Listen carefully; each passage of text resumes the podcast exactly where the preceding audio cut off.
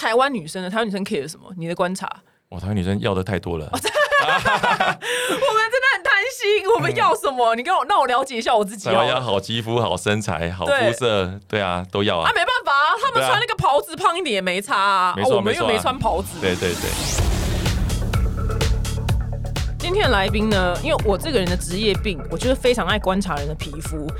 然后我上一次观察到皮肤这么好的人是那个伯恩，但因为伯恩本身是天生丽质，然后他年纪又轻，然后今天来的这位来宾呢，他是四十八岁的一位总经理。我遇到对手，怎么怎怎么会有一个男的这么会保养？而且我完全没有带，我不捧人家任何人男怕。我刚刚看到说，我说你皮肤不得了，你几岁？他说四十八，我整个吓坏。让我们欢迎就是美魔男的那个总经理 Ben。Hello，大家好，各位听众大家好。哎、真的不得了哎、哎、我完我对他是那个，先忘记刚介绍，因为太震惊了，因为因为他常年人待在印尼，然后他的肤色是比较算是小麦色肌肤，通常晒到小麦色肌肤的人，他一定会有很多皱纹，因为阳光就是会破坏我们的皮肤，就会很很老这样。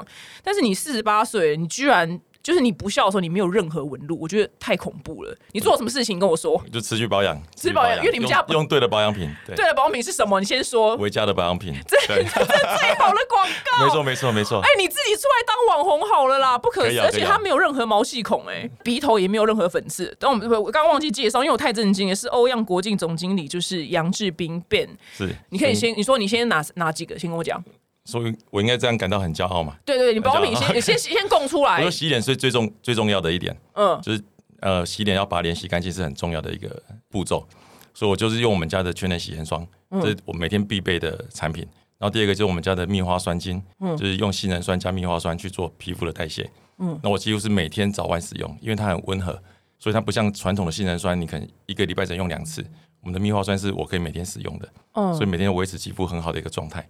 然后再来就是我男生嘛比较懒惰，所以我就会上全能精华，是一个 all in one 的产品，然后最后加上我们的隔离霜，然后结束。我每天的保养流程大概就是这样子。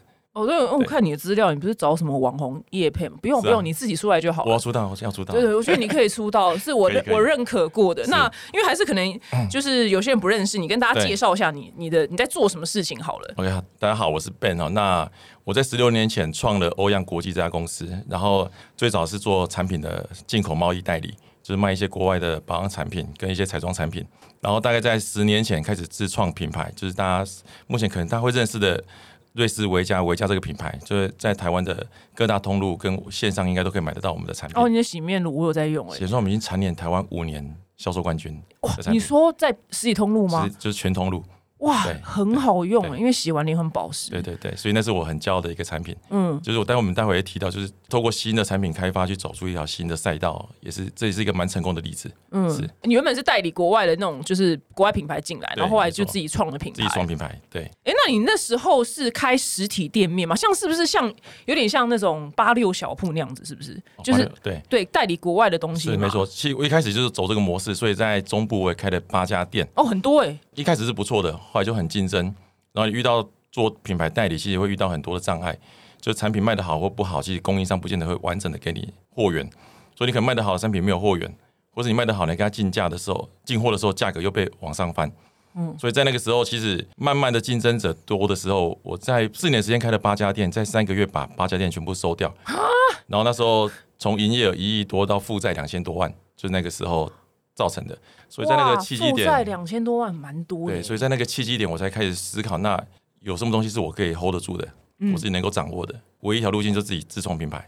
所以我在二零一二年的时候，就做维嘉这个品牌，做自创自创品牌这一条路，那要怎么样从负债两千万，然后去做品牌啊？呃借钱再借钱，原来好辛再借钱。好辛苦哦。那后来这一把赌成功了吗？没有，其实创品牌很不容易哎。对啊，品牌超多死掉嘞我要创品牌，所有旁边的人都跟说，你看哪个品牌成功过？台湾嗯不适合做品牌，啊！这哎哎，每次要做一件大事的时候，旁边都会有这种声音就。有这种很多声对，音，看衰看衰你就。觉得哎、自己好像也做不起来，可你没办法，只能赌啦，因为你现在背了一堆负债，然后户头也没什么钱，你只能再找一个新的机会。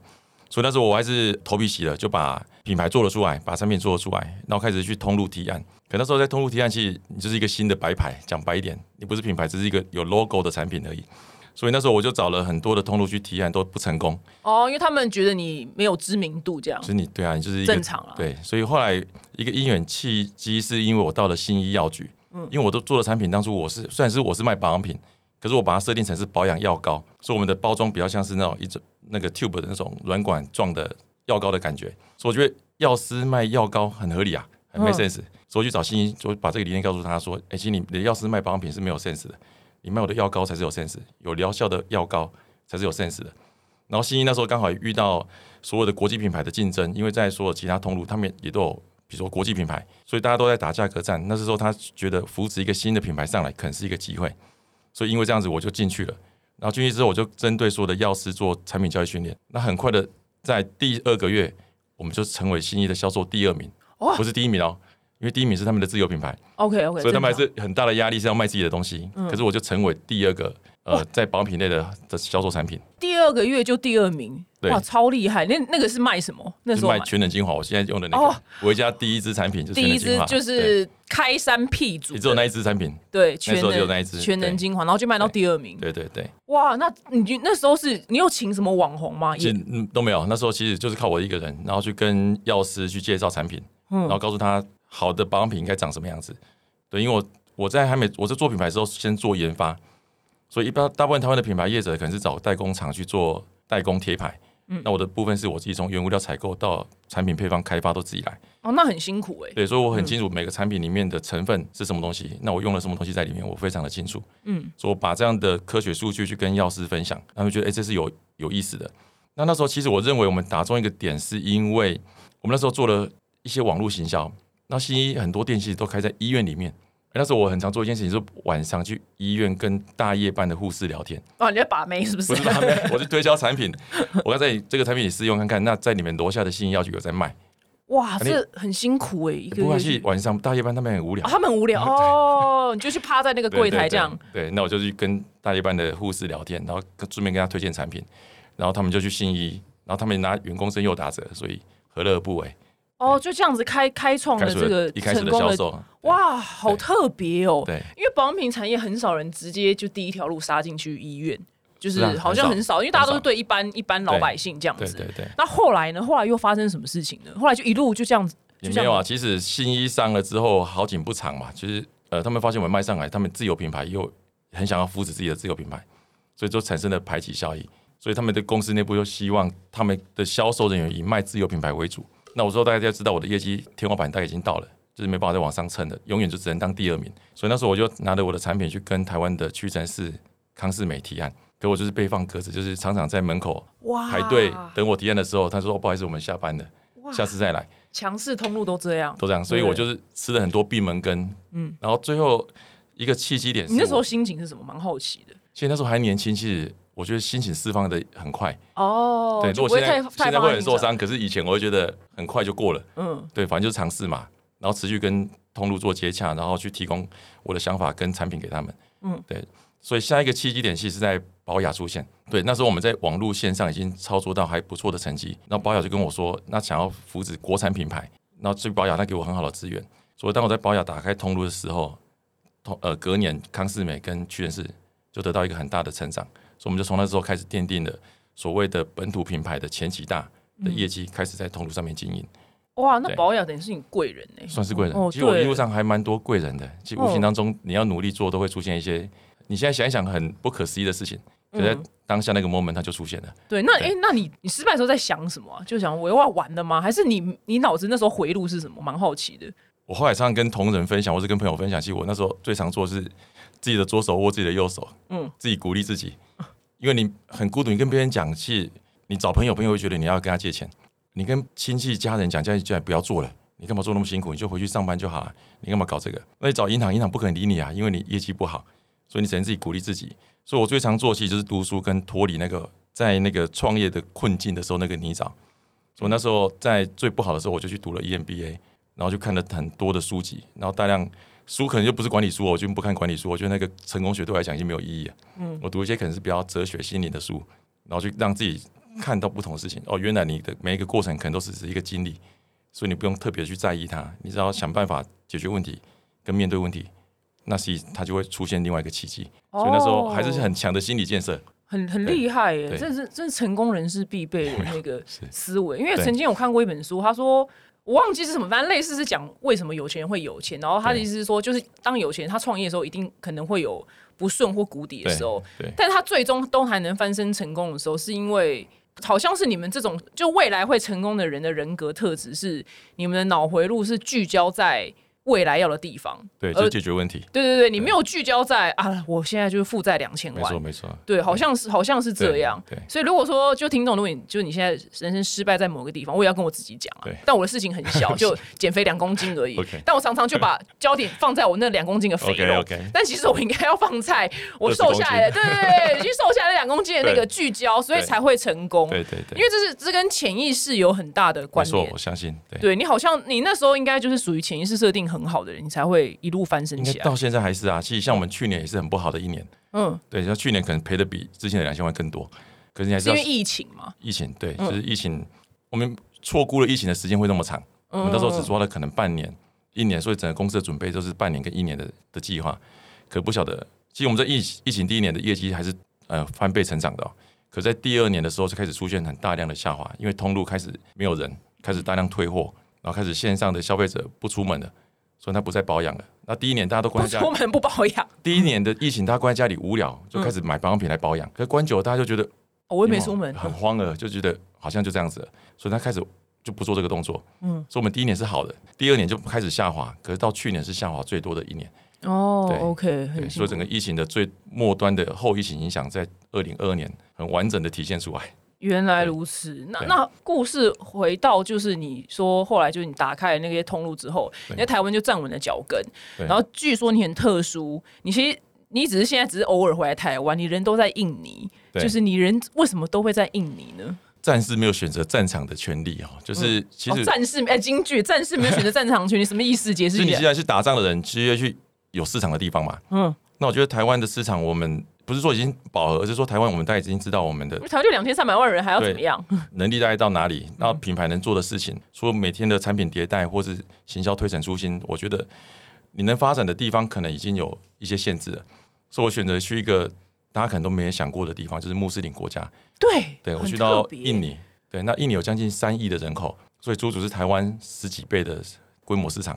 对，所以再来就是它的文化区隔造就了很多的壁垒，就大部分的国际品牌要进印尼，就会被穆斯林文化这种先天的框架。先他们他们讨厌什么？也不是基督教来的地方嘛他？们不讨厌，其实就是他们是自成一格。嗯嗯，就穆斯林他们不吃猪肉嘛，嗯嗯，不喝酒，然后每天要拜拜五次，所以他们自成一个生活模式。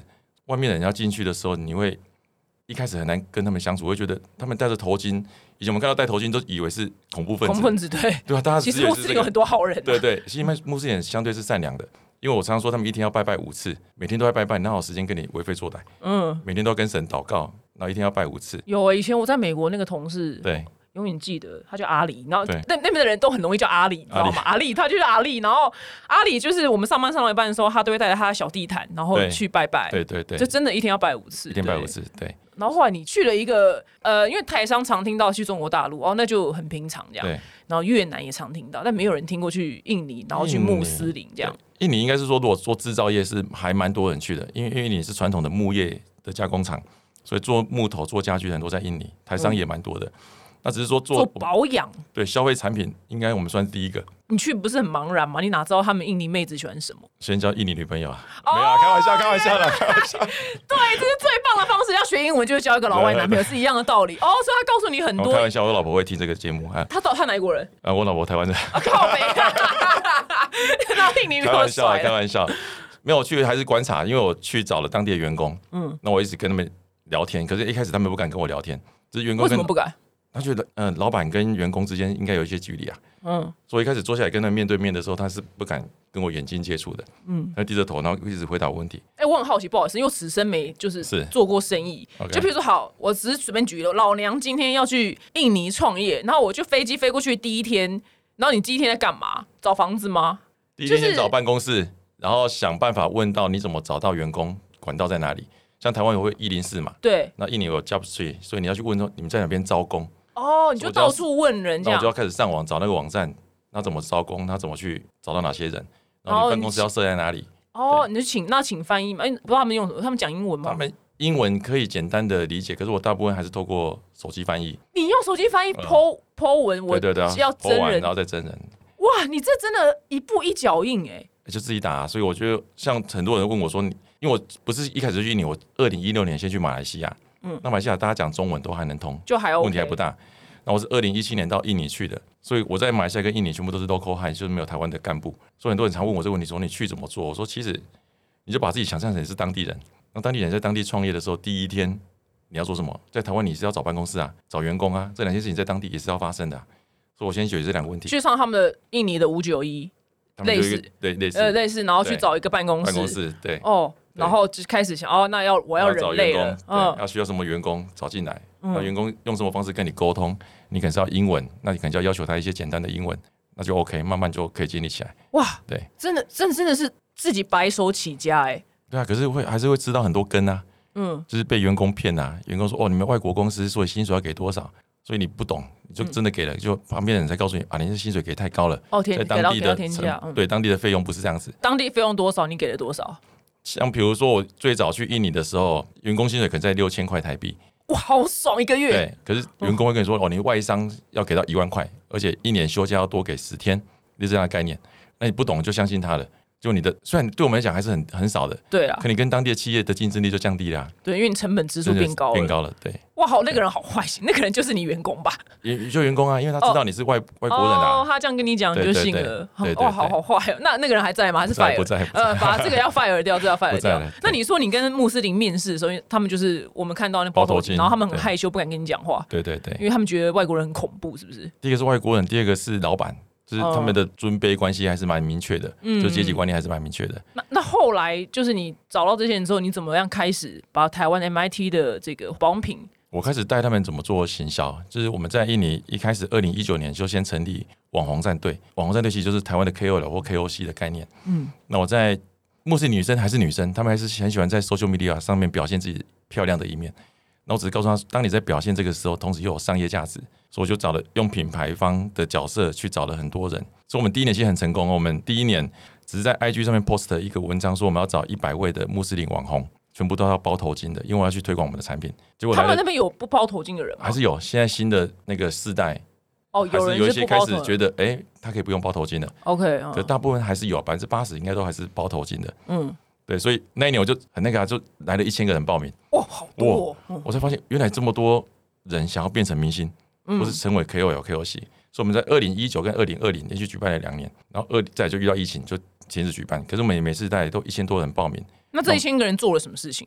他会上网 post 我们的产品，然后 take 我们，那我们去看他的文章跟内容是不是我们要的属性。嗯，然后我们还会帮这。一千个我们最后只会录取一百个，那一百个哦，一千个只录取一百，不是用这一千个人，不是。那我们录取一百个之后，再开始教他们做彩妆的培训，怎么化妆，怎么去，有点像怎么 po IG 的文章。之前在那边，他们本来不是网红，一般是素人。哦，他们想要当网红，哦，对对对，这难怪叫战队，战队网红战队。那要那他们都是一般人的话，你要怎么去选出来？你就是看他的有没有潜力就对了，就看他对这件事情有没有热情。哦，有些人只是拍个照片，可是他们不用心拍，看得出来。看到用心拍文章，用认真写，所以我们不管它漂亮或丑，嗯，反悔验收其实都有。我们不是在选美嘛，所以我们选他的文章跟顾客有没有温度，有没有连接度，对，我们选这样的人出来。哦，所以你去培养了一百个网红，两百个，两百个，对，一年一百个，对。哦，然后然后就成功的打开，就是就是那时候打开市场，可是一打开又悲惨的故事又来了。对，来来来，疫情一来，嗯，前面两年的努力，在后面的三年全部归零。全部又归零，又归零，业绩全部从有到没有，又到没有。他们因为他们也是不能出门，对不对？因为在那时候他们没有打疫苗，所以整个都是封城的状态。嗯，然后医疗也没有那么的普及。嗯，对，所以死亡率很高，所以民众的恐对民众恐慌是很高的。然后物流也锁嘛，因为印尼是千岛之国，虽然叫千岛，其实它实际上有一万个岛，一万个。对，所以很多的物流在当下就是中断的，就算你有订单，货是派不了的，或者派到中中继站就无法派到。end user 手上，嗯，所以等于收不到钱啊，所以那三年期我们又重复又归零了。哎，你这个人很爱大起大落，哎，对，好老天给的，对，老天给的挑战，完蛋了，那那这归零 怎么办？对啊，所以我才说我在去年就七月十五就毅然决然自己亲自去作证，嗯，对，因为我觉得那个市场已经上来了，可是因为疫情，这不是我能控制的，可整个归零，那应该在疫情复苏的时候，赶快去抓到那个先机点，然后赶先进入市场，然后把之前累积的东西，在一开始的时候用最快速度去让它做复苏的动作。嗯，我去年才会举家就搬到雅加达去，然后开始坐镇，然后去调调整当地的商业模式跟运作。哇，那你哦，你全家就是跟着你过去这样？对对。哇，这真的是很精彩的故事哎！你真的很爱大起大落哎，可不可以？不是我爱，是为什么会这样？可不可以就起就好了，然后就不要再不要再落了？人生好像没有这回事吧？对你真的，你这个人生很多苦难哎，那现在又又要起来了吧哎、？其实我们去我去年的时候的前半年，花了很多时间在调整团队跟市场，因为疫情结束之后，很多商业模式都改变了，消费者的消费模式也改变了，所以我们去调整，然后包含在疫情期间，印尼的那个 TikTok 就成为新的流量，对新的流量的入口，所以我们就重新投入在 TikTok 上面，嗯，减少了传统的 Facebook 跟 IG 的经营，然后在 TikTok 上面取得新的流量红利。所以我们在去年我去的时候，在经过七个月时间，在今年二月，我们现在每个月业绩都是翻倍在成长，哦对，又重新要把拉回来了。所以 TikTok，因为我我本身没有 TikTok，然后所以他们就是在上面示范产品，就短视频，嗯，然后直接去讲解。对，哇，像完蛋，YT 真的是难怪大家一直在哀哀叫。哀叫，对啊，啊，YT 长影片好像快要对，就是嗯新的消费者已经习惯看短影片了，对大家没有耐心，对，对，所以就可能 YT 可能渐渐会可可能会视为可能所以你们就放，所以你就着重在 TikTok，然后又又起来了。对对。那我蛮好奇，那边的女生跟台湾女生爱漂亮的，就注重的地方有不一样吗？还是都大家都一样？就皮肤要好？其实那边哦几个特性，我觉得女生都爱漂亮是天性，是不会变。然后因为在印尼这个国家是因为是干热型的热带国家，啊它是干的，对，所以哦皮肤会干，所以保湿相对他们要求很重要，这是基本的肌肤的需求。然后因为热，所以会长痘痘，所以痘痘的产品也是他们很需要的。再就是黑会美白，所以他们要美白，要美白。他们也 care 美白，对，可是除了这个以外，你会发现，因为他们戴着头巾，嗯嗯，说明对头发的养护就非常的 care。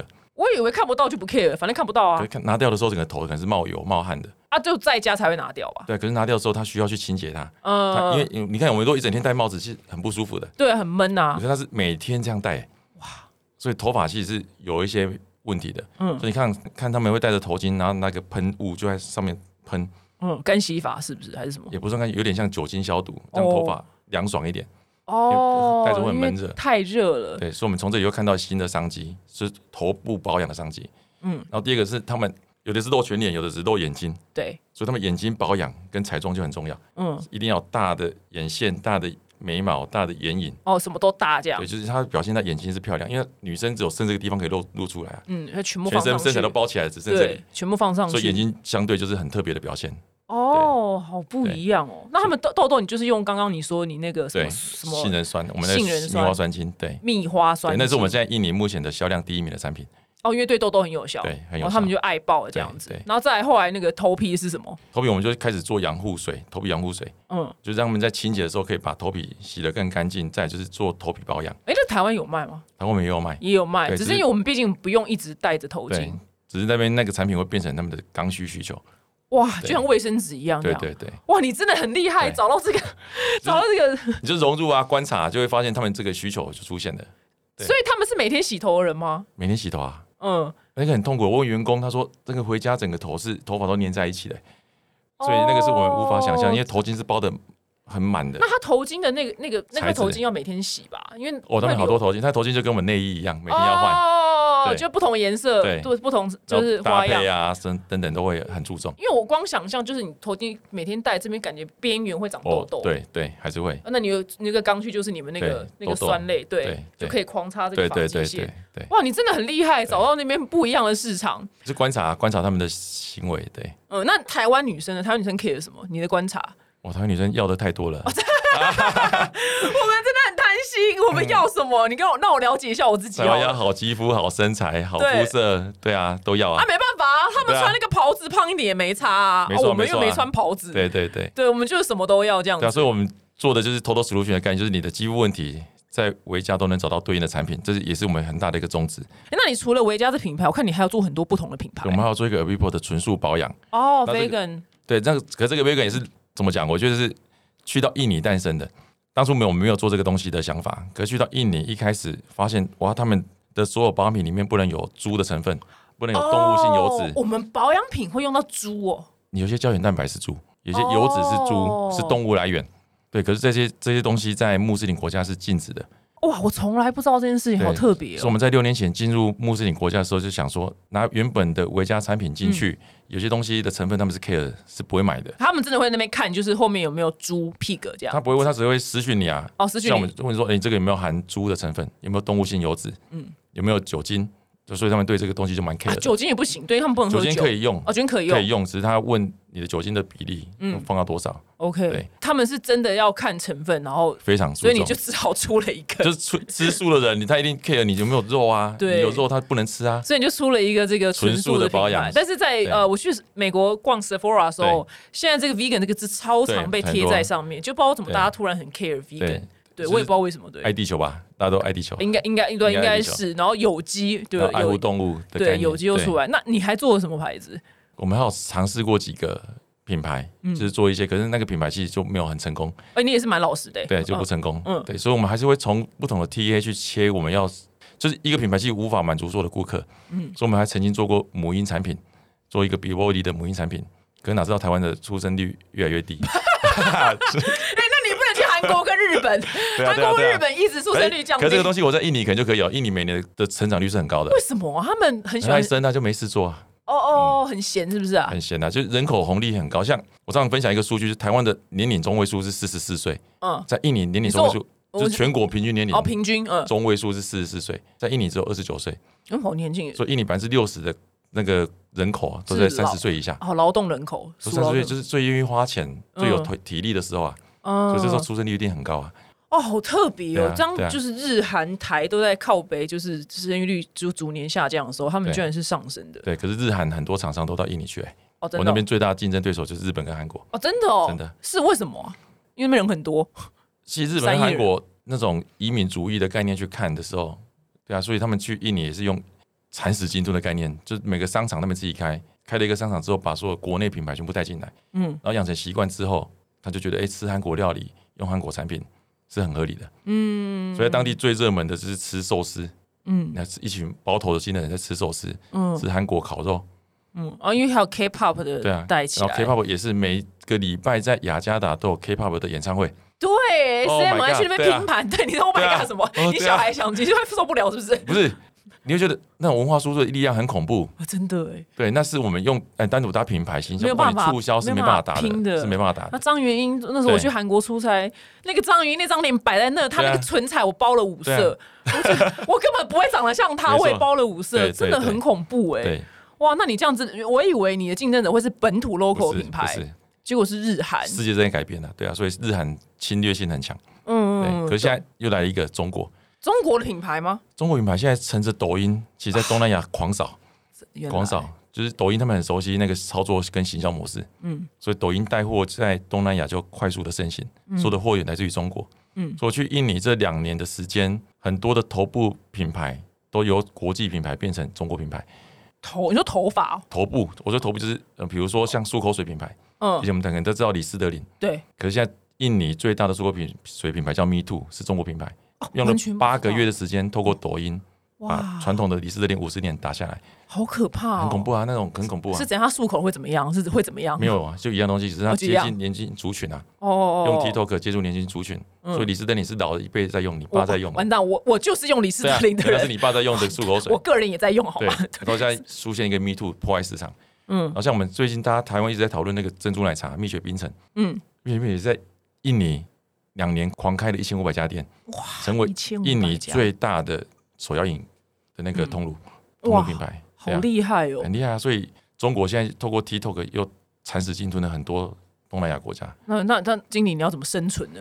我只能找他们不愿意做的，所以我常常讲说，在当地打不赢就加入嘛，嗯所以我就去玩抖音啊，然后跟、哦对，然后透过他们的抖音的技巧去告诉顾客我的产品。嗯毕竟他们打这种短线的品牌的产品力都还是不足的，他们只是在用价差卖产品，快速销售。嗯可是我谈的还是产品的品质嘛，你用了要有效，要有效果，你才能持续的回购。嗯所以说我还是比较注重在品牌上面经营。哦，那你你蛮好奇，因为你你之前是做金融产业，那你怎么你哪来就是就是这些成分的 sense，就是自学啊，自学哦自学哇。然后还成功，嗯。算成功啊，因为你那些东西都卖的很好啊。对，算还不错，就是我们都打破了一些市场原本的僵局，嗯，比如说呃，像我们的洗颜霜，哦，好好用，我有用啊。但是我有个建议，我很老实，请说，因为就是我们在洗脸的时候，对。你的它的洗脸霜真的很好，因为洗完是你用什么那个界面活性剂，你打出来。氨基酸，它不是界面活性剂，它氨基酸。对，因为氨基酸成本比较高对，所以洗完它不会破坏你脸上的那个。哎你知道我们的氨基酸是？什么氨基酸吗？我不知道、欸，我们是 SK two 同等级，日本那一家大厂只提供给 SK two 跟我们，难怪洗起来那么舒服 SK two 要两千块，我们只要三百块。哦，真的是平替耶，洗起来我是说真的，完全没有，也不是真的，很像。那我的建议是什么？因为我们在洗就是在洗脸的时候，哎、你跟 SK two 一样，就是我们手其实都是会，就是先哦洗完手会湿湿的，然后就你的那个洗颜霜是要手去转开的，，OK 但我比较喜欢就是有一种盖子弹开的 OK 因为我会觉得比较方便那。我可以马上改进。谢谢。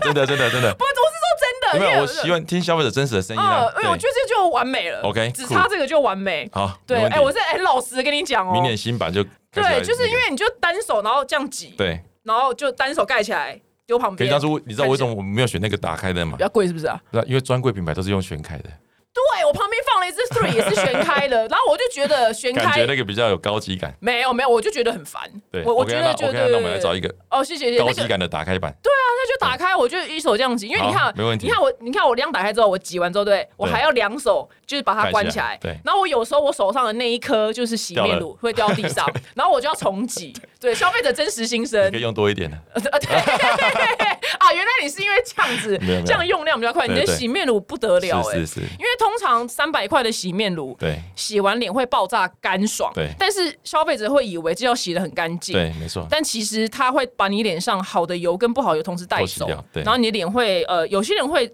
长痘痘，或是有些人会就是角质层会越洗越就是干，对，没错所以，会越来越老。是，对，这我有我有读过张立清老师的对对书，对对对，所以你的那个三百块能做到氨基酸的那个界面，就是选氨基酸当那个主成分，我觉得对很厉害了。对，没错，对，就是大推，只擦盖子，差是只盖子好对，进，就就只只擦盖子这样。哎，那我还看到就是你之前的那个报道，然后你有说，就你在印尼发展的时候，然后还有同业就造谣说欧样要倒闭了，说你本身跑路什么之类的，对啊，对。这是怎么一回事？他们就到处这样讲，说啊，被人家被人家跑路，这样被人家跑路了，其实我也不知道，是有人告诉我我才知道这件事情。就说哎、你跑路了就，说，哎、你怎么跑去印尼了？嗯，那因为我去印尼，因为我知道我不长期住在台湾嘛，所以我就把我的车子卖掉了嘛。嗯，所以可能卖车子，大家就联想在一起，我、为什么卖车子又去印尼？那是不是公司经营不善？哦，可是实际上没有不是我只是刚刚提到。对我看到了是一个新的战场，所以我赶快去那边去嗯就定位，然后准备去耕耘那个市场。你怎么发现印尼这个市场的？有人跟你讲吗？其实没有啊，其实我习惯看一些经济指标，所以我看到全世界热钱，中美双方的热钱都一直进到印尼。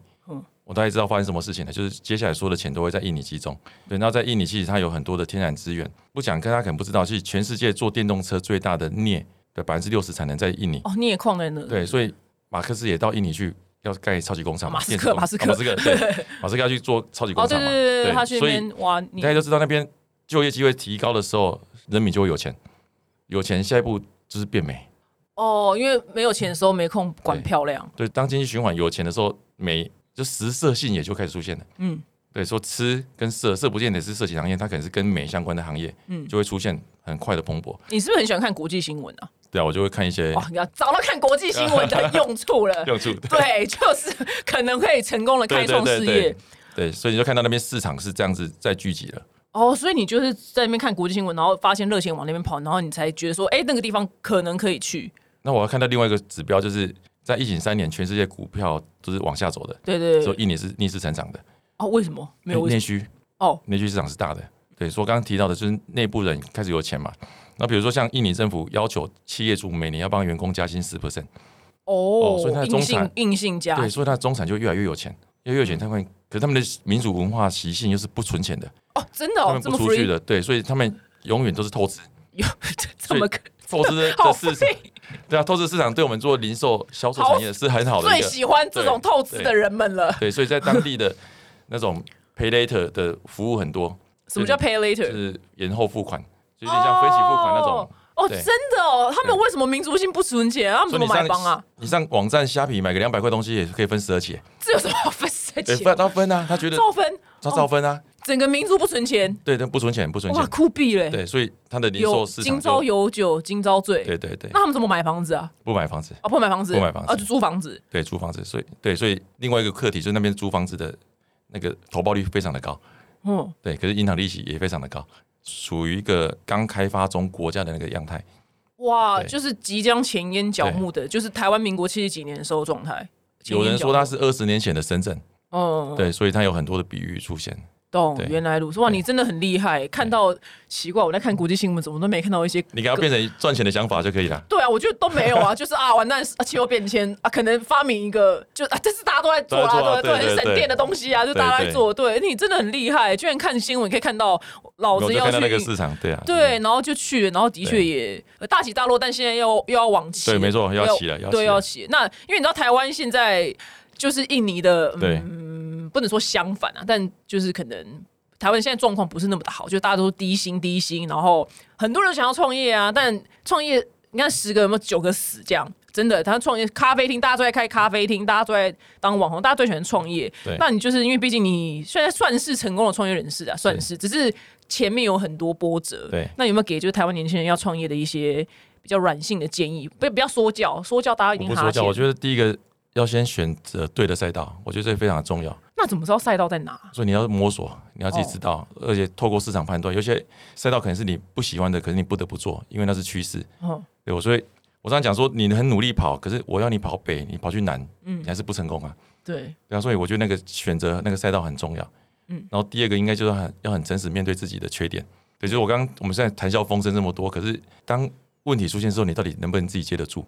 嗯，很重要啊。就是当没有人可以帮你的时候，你靠什么帮自己？哇，你就是左手牵右手，哎，太厉害了！哎、你那时候书单来两本印象最深刻的，影响你最大，你还记得吗？我只记得一本叫做《经营者的朝圣之路》，经经经营者的朝圣之路，朝圣之路对，嗯谈一条丝绸的，它一个传统丝绸的路要去走，有一千三百多公里，然后这是步行的，会经过很多不同村庄，就是很多不同的，对，嗯，那为什么呢？这这本书印象最深刻？因为他还是在写一个人，他放下自己的时候去走路，嗯。然后去走路的时候，经过那一些历程的时候，才发现哦，原来世界上还有很多事情是他没看过的，嗯。我不知道的，甚至还有人过得比你可能更辛苦，可他还是活得好好的啊，嗯，那你干嘛觉得自己活得不好？哦，对啊。很很有道理耶。对啊，所以你透过走路去看世界，然后去发现自己其实还存在很多美好的，所以给自己一些希望啊，你觉得这样会更好哎、有有，因为我最近看到那个，因为大陆有个 YouTube，他就很爱待在非洲，哦？然后他就很爱去非洲的贫民窟，然后有几个贫民窟是真的，有一个贫民窟是盖在水上，对，那个房子是盖在水上是架高的嘛，然后那个水是黑的，是。就是所有的吃喝拉撒，都往下。对对对，都往下。那我看他们也是蛮快乐的，就是里面的人也好像没有特别愁眉苦脸。对啊，所以他还是很知天乐命啊，或对什么，好像是这样说，没错吧？对。哦，对对对对啊，所以对啊，所以我觉得还是要去多看，就是不要一直觉得自己很很惨的，嗯，其实你你只是刚好在那个比较低的地方，懂。那你现在看到还有什么新的赛道吗？我觉得我一直觉得为什么没有一个人发明一台就是帮我在家洗头的机器？是不是想有点太是有这个？啊，日本有啊，有我觉得那个太愚蠢了。哦，就很愚哦，对对，我好像有印象，真的就是觉得每次回到家，我已经这么累，还要自己洗头，真的觉得好那个在。你换个地方就可以解决问题啊。什么地方？你到印尼请一个女佣，一个月六千块，每天有人帮你洗头。好爽哦，六千！对啊，所以我请得起。我之前常有朋友问我说，我们因为像我已经步入中年嘛，大家会找说我的第二人生是什么？我说我常常跟他们分享说，其实第二人生也许只是换一个地址。我刚讲你那个东西在台湾实现不了，嗯嗯，可你到印尼去可哦，能就可以就实现了。当就可以当大爷，就他在家帮我洗头地址啊，就每天有人帮你洗头、按摩、哎，我的对对啊我的愿望超级无敌对啊，所以小你只要愿意做这样的改变，其实他就满足了你想哎，真要的耶，啊真的耶，对。今天非常谢谢 Ben 来对啊到我们节目，我要再次强调，他鼻子没有任何毛孔，他真的啊他打败我们，因为我们现在我现在在现场，就是有一个制作人跟我，然后旁边还有一个工作人员，然后我们三个人鼻子毛孔都比他大，哦，真的是那我一定要送你我们的产品。你要给我，你赶快寄到我家，怎么可能？你四十八岁，你没有鼻子的毛孔，真的没有哎、真的没有哎、对，而且你还是小麦色肌肤，因为小麦色肌肤的人皮毛孔一定会粗大，OK，对，太厉害了！我觉得你自己出道好，你不要那边，啊你对、你自己去做你的 T 那我要做一个，表哥来了。对啊，表哥来啦！那那个皮肤真的太厉害了。今天非常谢谢 Ben 到我们的节目来呢，希望大家呢就是如果想要创业的话呢，看看他的故事有没有可以给你一些启发，然后搞不好未来你也是那个大起大落，然后最后成功起来成功的人哦。非常谢谢 Ben，我们下次再见哦，拜拜。Bye bye.